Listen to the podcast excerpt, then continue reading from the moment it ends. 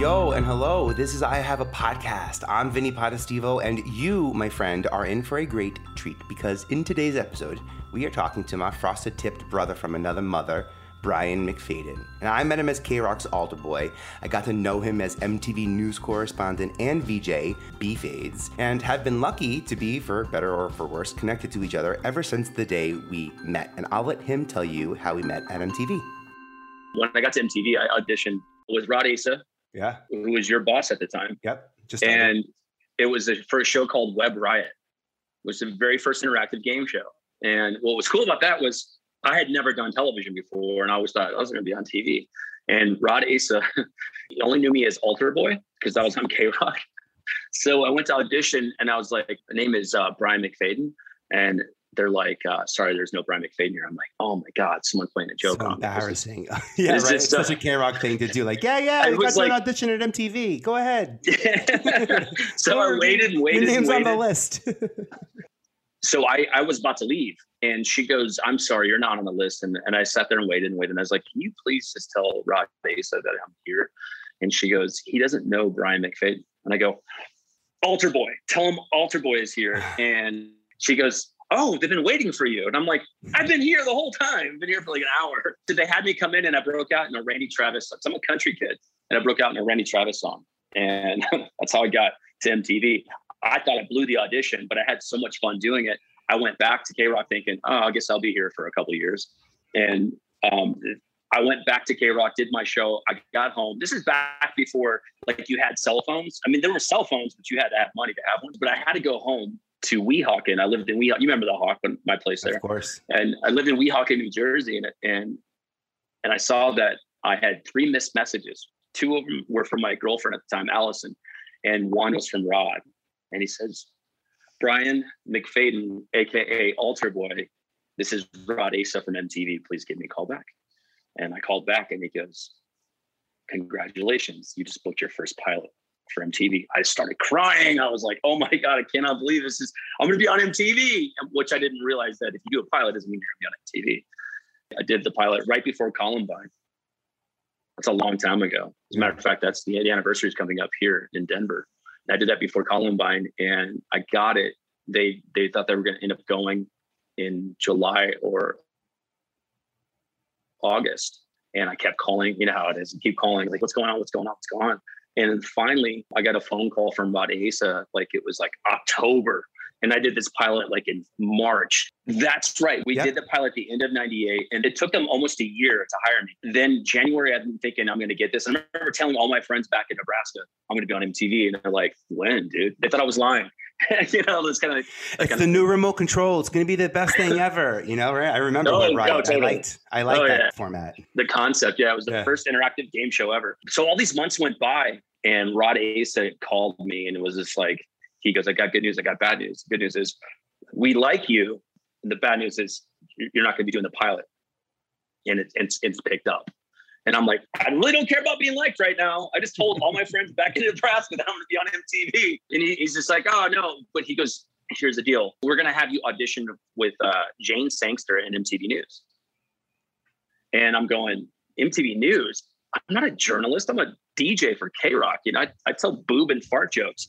So they called me into to the big studio, and I did an audition for M T V News. I had to write my own scripts. Three scripts. So, you had to write one about um, an yes. album you bought, concert or experience that you had, and probably we gave you probably something about like the V M As or the Grammys, know. I think it was. Yeah, exactly. But some award show was always like that. Yeah, something like yep, that. Perfect. Yeah. Good formula. And then I had to interview you, a, a celebrity, and that celebrity. Yeah. Yeah, I thought I was doing really well. And then all of a sudden I see my crush, and I had to interview her, and and she was in the Uptown Studios, and I'm like, I'm going, oh my God, Ananda Lewis. Like I had the biggest crush on her, and she was like the big it V J at the time. And I'm like, Ananda Lewis, I have to interview her. And she was awesome. She knew that I was there for a reason. I mean, she, she was like Mama V J, oh. her maternal instincts. Like she just was like, come here, little Vinny. I got you under my wing. I was like, oh my gosh, I love you, Ananda. When I got hired to be a, a V J, I, I remember going to uh, the M T V studios to thank her because she was hosting a show at that time called Hot Zone. She's like, oh my God, you got it. And she's like, when are you going to be on? I'm like, I don't know. And I just remember you were the first person I met my first day at M T V. From that point on, you and I were inseparable. All of a sudden, yeah. It was Brian Vinny's show. You were with me every minute of the way, going from my office, which I had an office. It's so weird. Who gets their own office? I'm like just a kid. And I remember getting my office and you'd be up there and you're like, is there anything that you want? And I go, yeah, I want every episode of Beavis and Butthead on uh, the V H S. This is how long. This is yeah, how long I want the ago. box set, so, man. um, so I come back up from like rehearsal At, at, in the studios, and I come back up there, and sure enough, there's Beavis and Butthead on my desk. If you ever walked by my office in the M T V news department, all you heard was, uh, so like, how's it going? Uh, the door would be shut, and I opened it up, and was like, uh, what's going on in there? I'm, oh, I'm just busy working. Yeah, you were with me every minute, every like step of the way, like my first year at M T V. Whenever we went to parties, I made sure that you were with me. I remember, like, if I had girlfriends or anybody that I was dating, you vetted them. Yeah, there was a process. I was like, well, if Vinny likes you, you're good. Yeah, it was awesome to to sort of buddy up with you, especially as like you're getting your footing in this industry. You don't know who to trust, who to let in your world. I just knew that we had this opportunity to be at M T V together, and our, our timelines literally were in sync. We're the same age too, so that helped out. I get it. Sometimes things don't work out the way that you originally had hoped for, like the pilot, for example. But look, it opened up a door for an even bigger opportunity. I mean, once you're invited into a space like this, the people that you're working with will tend to want to find a way to work with you, to tap into your existing skill set and find something that is even greater than where you originally started from. And this is just, you know, a, an opportunity to take the shot and get into the space to create with the people that you want to be creating with. And I think the key to finding all of this is finding the right people to connect with. How did you go to school and become altar boy at K-Rock? Some people would think K-Rock is the dream job, and then and then you got M T V on top. That's a good question. I became a D J because I was DJing frat parties, man. You know, like in college. And a buddy of mine said, you should go see my buddy Chuck Yates, who was like this big D J in Omaha. He sounded like he was the coolest guy ever. He's like, Z ninety-two, though, home of rock and roll. Chuck Yates, get a let out, two to two. It's Tuesday on the Z. You know, that guy was just like, oh my God, this guy is so cool. And he goes, you should go meet with him. And, and Chuck Yates agreed to meet with me. So I, I go to this studio in Omaha, Z ninety-two, and there was this big fat guy sitting behind the console. It just looked like he just like finished knocking back a few, but he didn't. He was just, he was a really nice guy. And just, he let me use the, the console in the studio next door to make a fake audition tape. How did you know how to use the console? He taught me. Oh, he taught you. So you asked him if yeah. you could use it. He said, yes. And you go, great. Now can you teach me? All right. Yeah, sit back. So I remember going to, I made a tape and I went to the, the program director and I said, is it okay if I do the overnights here? I go, I, I'm ready. I should be able to do this. And he told me I didn't have enough talent for Omaha. And and I need to start in a really, really small market. And I'm like, Omaha isn't a small market. I started sending out my tapes everywhere across the country. And there were fake audition tapes. And I got picked up by a guy named John Lastman at K E G E, ninety-three point seven The Edge in Minneapolis. And I was finished with school. And I drove there with no money. This uh, guy named John in, in Kane, Kane heard the tape and he knew it was fake and he was just like, but he needed a producer and a sidekick. And I went to Minnesota. Next thing you know, the show was doing extremely well. He got picked up by a program director named Steve Kingston in New York City at ninety-two point three K-Rock. And I had no money. I thought I was going to be rich living in New York. And I realized that it cost a lot of money to live there. So I was going to be living in Jersey City and pretty much everywhere in Jersey until I started making money when I got to M T V. It was a lot of luck being in the right place at the right time. And honestly, the, the genre of music, I mean, it was when you're at that age and that's like your jam. We're talking alternative rock music was at an all time high and it was start, starting to cross over into pop. And that was kind of my thing back in those days. So you can create a radio show, not in New York. It could hit and then it would get picked up almost like, is it syndicated or how does that work out? So when I got to K-Rock, it was like we were young and just kind of the cool kids. That's what we were. I got to M T V by accident. And you probably know this person. Her name is Tara Flanagan. And she was the casting director over at V H one. She heard the show and she wanted to know what I looked like. She saw my picture on the K-Rock website, called me. She goes, "You look like you're twelve. You'd be perfect for M T V. I was hoping you sound older. I was hoping that you'd be cool, like for V H one. She goes, "I'm going to introduce you to a guy named Rod Aissa." She called the K-Rock hotline. I had no idea who she was, and and if it wasn't for her, I would not have got to M T V. That. Rod Aissa called me in, and my first audition ever, I got it. And there's this interesting thing between V H one and M T V. Um, you know, if you were on V H one, you could not touch M T V. It was very interesting, the branding between the two, but the talent departments interacted. I had a similar relationship with uh, Melissa Chusett up at Nickelodeon. And like, I remember auditioning Lily Collins, trying to make her a V J. And I was like, oh, she's wow. just so young. I can't let her out of the family. I got her walk her upstairs to, to Nickelodeon, and I she ended up hosting for them. And so I love that V H one handed you us. I gave Nickelodeon and Lily. That's a, this is good reciprocity. I like this circle of content here. I, I love that you're using A C T words in our conversation. Even though methods of connecting with people have evolved, the importance of connection still remains the same.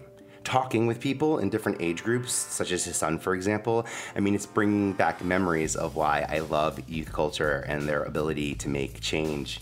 And I'm thinking back to the early two thousands, Brian got to meet people at various levels of fame, at different points in their life, to see people for who they are and, and not and not what they are. I mean, I, I'm, the Britney Spears documentary is certainly coming to mind.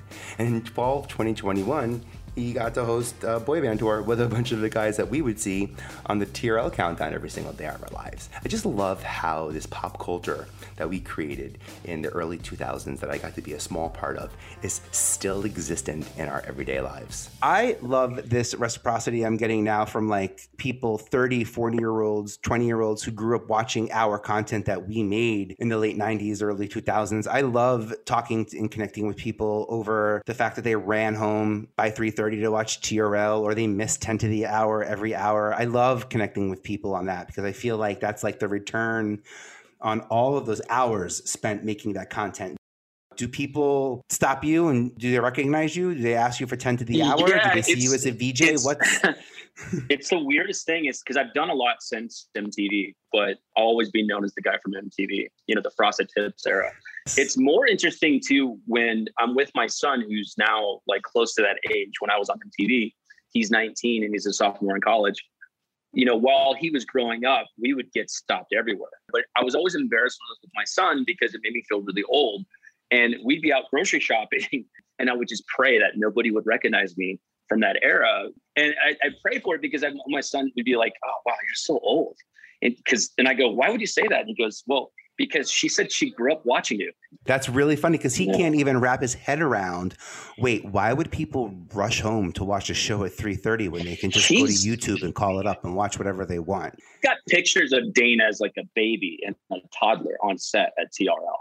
Yeah. That to me is cool. Just like, mine is blown. I can't believe that, one, he was born the month prior to nine eleven. I was holding him during that whole entire thing. And I, I remember watching the second plane go through, and it was just like one of the saddest things ever. We were holding him going, what world am I bringing you into? You know, a month later, we're doing this special at M T V with Carson Daly and Ananda Lewis. And, and I remember, like, I didn't want Dane to leave my side. Every time I had to go to the city, I was always like making sure my son was nearby because I didn't, just in case something happened where we were separated, I didn't want to be separated by him. So it was like, I always tell him there's, every time nine eleven comes around, I'm always thankful that I have you in my life. The first time in your life where you feel like a grown up and then you realize you don't have as much control over everything as, as you thought. We were just kids having a kid yeah. and we didn't know any better. And then we have this beautiful child. And I couldn't be more prouder or pleased with, with him. He's, he's doing so well. He's a go-getter, which is kind of weird because he always tries to tell me about what Generation Z is like. And I go, being a millennial, I remember my first week at M T V, and I remember Pink coming out of the elevator, and I'm walking in, and I see this girl, her record just dropped, her single just dropped. I think it's, it was There You Go or something. I saw the video. She's on a, like a Crash Rocket or something. And and I was like, that's, I go, Pink. And she looks up like she was shocked that someone recognized her. And I go, you're going to be amazing. And that was it. It was the most, it was so embarrassing. And then years later, she's like one of the biggest stars. God, Mandy Moore. She was so adorable and amazing. Mandy Moore's whole family, for me, was some of the fondest memories that I have from M T V. If someone told me that they didn't like Mandy Moore or any member of her family, there was something wrong with them. Everyone loved Mandy. She was just a sweetheart. And, and watching what she's doing now, I remember a couple of years ago, you and I were like hanging out and we... we hit her up. She's never been too big for her britches. And she always remembers the people that came up with her. Because you and I were, the three of us always hung out. So like whenever I, there was something that I was supposed to do for M T V, Mandy Moore and I were always together.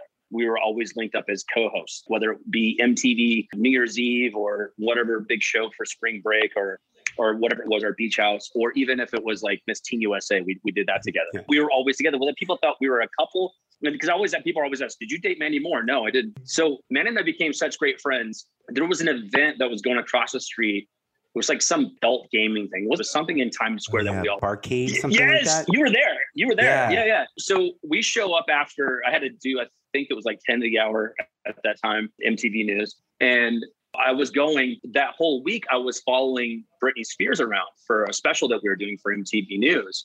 I remember that because you brought her Starbucks or something in a show, and that clip plays on M T V over and over again. Was it her diary or?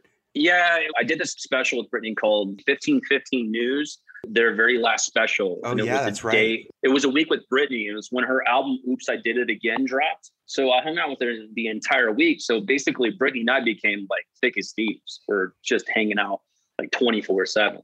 But it was weird, though, because the power of this pop princess, especially at that time, yeah. and I'm just a regular kid from Nebraska, when she came in, I was like, all of a sudden I was in a trance. I like the people that I care about the most are sitting in front of me. That's Vinny and Mandy Moore. And I was like, okay, guys, I got I got I got to go hang out with Britney Spears. She's really famous. So I'll be right yeah, back. I mean, if you want to come back like, and hang out at the theater table, we'll be right here singing Rent. So whenever you're ready. I'm sure that's what we were doing back in the day too. That's all we would sing is Rent over and over again. Yeah. But Britney, so that to, was so, like a, but yeah. there, you have to realize at that point, Britney is obviously still a huge star. And in New York where there's so much commotion, when there's that much attention, I mean, we grew up in Times Square. We saw millions of people outside the window chanting, but it's weird when Britney walks into the room and that many people, it's like that type of energy that comes everywhere with her. It's a crazy type of energy. There's there's two types of famous I've been around in my life. And, you know, both of us together, we've met everyone in the industry. But I, I had never experienced Elvis Presley type idolizing more than when I was with Britney Spears and the boys from N Sync. I never experienced that. And being able to be not just a fly on the wall, but actually be a part of that group. Yeah, it was like your heart's beating out of your chest. I, I'm getting nervous right now talking about it because I remember just being with Britney for that entire week. I had never seen fame to that level. And it broke my heart because even at that time, I think I even mentioned it to you, is that girl had no privacy. And when I saw years later, you know, all the episodes, you know, the battles with paparazzi and the, the fame and her shaving her head, to me, that wasn't crazy Britney. To me, that was somebody going, I finally have the freedom and I'm going to take advantage of it. And I don't care who's watching now. Leave me alone. You guys want this beautiful pop princess? Well, I'm going to shave my head. F you. That's what I saw. I remember I did something with A B C News not too long ago and they wanted me to get in it. And I said, it's like, stop glorifying.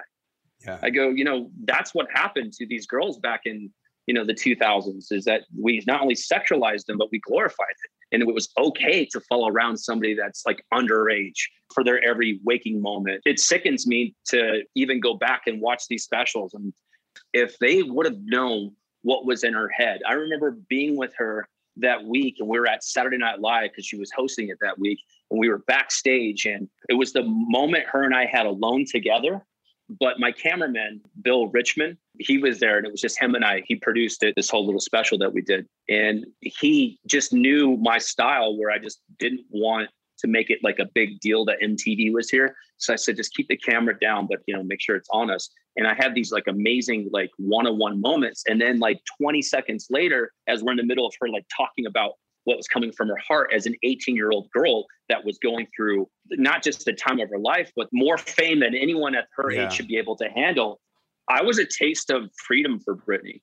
yeah. because she knew that uh, I wasn't a part of her label. I'm just a new kid from M T V. So at the end of our shoots, we would hang out. I would take her to the clubs and stuff like that. And it was like this one moment where I thought I was super famous. And Vinny, I wasn't, because we were at Club Spa in New York City. And we're sitting at a table, just me and Britney and her bodyguard, Big Rob or something like that. Uh-huh. Yeah, he was such a great dude. Big dude, big dude. She goes, "You want to dance?" And I'm like, "Sure." So we're at Spa and he clears the whole dance floor. Everyone gets off the dance floor. And it's me and Britney. I can't dance.